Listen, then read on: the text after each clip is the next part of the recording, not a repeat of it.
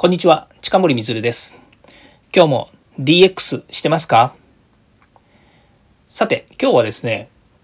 番外編の100回目ということで、ちょっとこの辺りをお話ししたいなというふうに思っています。えー、DX の話とは全く関係がないんですけれども、えー、僕のことを喋りたいと思います。100回記念なので。ということで、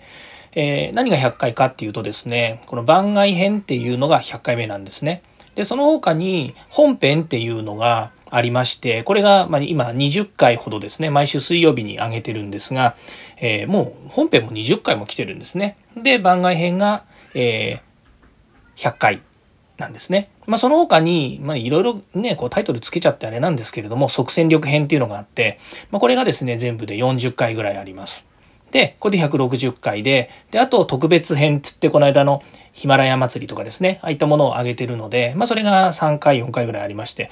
今、今日でですね、番外編は100なんですが、トータルでいくと167回も上げてるんですよね。まあ、非常に、えー、自分としてもですね、毎日何個か上げてるっていうのは、えー、自分の何でしょうね、支えにもなりますし、いいことだなというふうに思っています。まあ、その他にですね、これと連動して、えー、ノート、ですね、ノートも上げてます。これも DX 関連も上げてますし、その他、ま、個人的にですね、え、思ったこととかも上げています。まあ、それ以外に、えー、Twitter ですね。Twitter もこの、えー、ヒマラヤと連動して上げています。合わせまして Facebook はもう10年ぐらいやってるんですけれども、そっちの Facebook の方にもヒマラヤ上げてますし、その他ですね、ビジネスでつながってる方たちが多いので、ビジネスのニュースとかですね、情報とかシェアとかですね、まあ、そういうのは結構向こうでもやってるんですよね。まあ、そういうふうにですね、なんでしょう、この Web の、まあ、いや、DX の話になってきちゃったな。あの、Web とかですね、それから SNS とか、もしくは SARS ツールとかですね、もう、それからまあこういう、あの、ノートなんかそうなんですけど、特にその、えブログとかですね、えそれから、まあ、僕のことでもありますしそれから会社のことも、え関わってくるんですけどもそういう外にアピールするためのマーケティングツールっていうふうに見えているわけですよね。なので僕がやってる活動自体は個人で好きでやってることもいっぱいあるんですけどもでも会社の顔になっちゃうみたいな感じでやってるところがあるんですよね。まあ、会社は会社で、えー、まあ、ちゃんとした法人なので、えー、それこそ、ね、大手のお客様から、えー、地域の中小企業様までですね幅広く皆さんと仕事上お相手をするという硬い世界の話ではありますけれどもそれでも、まあ、そこの中でえ仕事をしている近森満っていうのは何をやってるのって言った時にさっき言いましたいろんないろんな面ですよね。いろんな、その、例えば Facebook、Twitter、ノート、それからこの音声配信、それから会社のウェブページもありますし、ブログもありますし、その他いろんなところに自分自身が登場しているっていうことが、全て近森光なんですよね。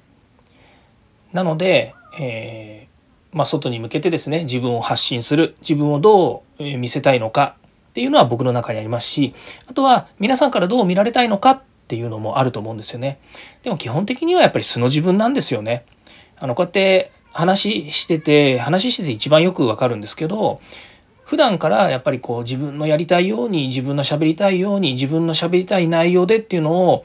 まあ、オープンにこう話してるっていうこと自体が結局自分の、えー、こう自分をですねアピールすることにもなりますし自分をどう見てほしいのかっていうことにつながると思うんですよね。そうそうあのインスタグラムとかもやってるんですけど全くやっぱり更新できてないんですよね。でそれはやっぱりインスタグラムに対する魅力とかですねじゃなくていまいち僕もインスタグラムどう使っていいのか分かんないんだよなと思ったんですよ。そしたらこの間ある人があの、えーメンバーのあのシーズンのメンバーの方だと思うんですけど言われてたのがインスタグラムを名刺代わりに使ってますと。で10枚ぐらい写真かもしくは映像映像じゃないなえっ、ー、と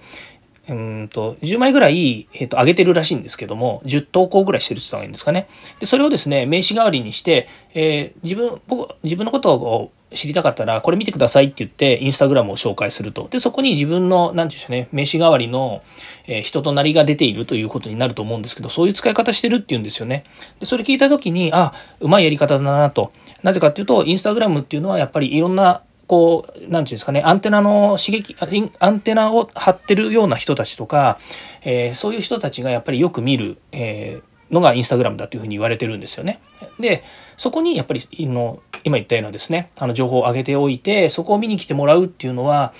なんかね、うん東京駅の駅前に事務所があるので、そちらに来てくれ、来て打ち合わせをしてくださいって言ったら、おお、東京駅の駅前に事務所があるのか、いや、この会社すげえんじゃねえかって思うんだけど、実はそこは貸し、まあ昔で言うね、レンタルスペースで、えっ、ー、と、誰もがその打ち合わせするコーナーを使えますよっていうところだったっていうようなのがあるようにですね、まあ、そういうビジネスやってるね、あの、オフィスサービスやってる会社もありますから、まあ、それは別に否定することじゃ全然ないんですけど、まあ、そういうふうに感じたこともあるわけですね。東京駅、駅前、えー、すごいと。あの、ね、ブランドいいねっていうふうに思ったと思うんですよ。まあ、それと同じようにですね、今インスタグラムに名刺代わりにしておいてあるっていうのは、もしかするとそういうことをですね、意識してやってることかもしれないって思うと、僕もやりたいなーって思ったんですよね。まあ、やれるかどうかっていうのはね、あの、何をあげるかっていうのもあるので、それなりやらなきゃいけないんですけど、まあ僕の場合ですね、あんまり細かいことごちょごちょ考えずに、よし、やっちめっていう風になるタイプなので、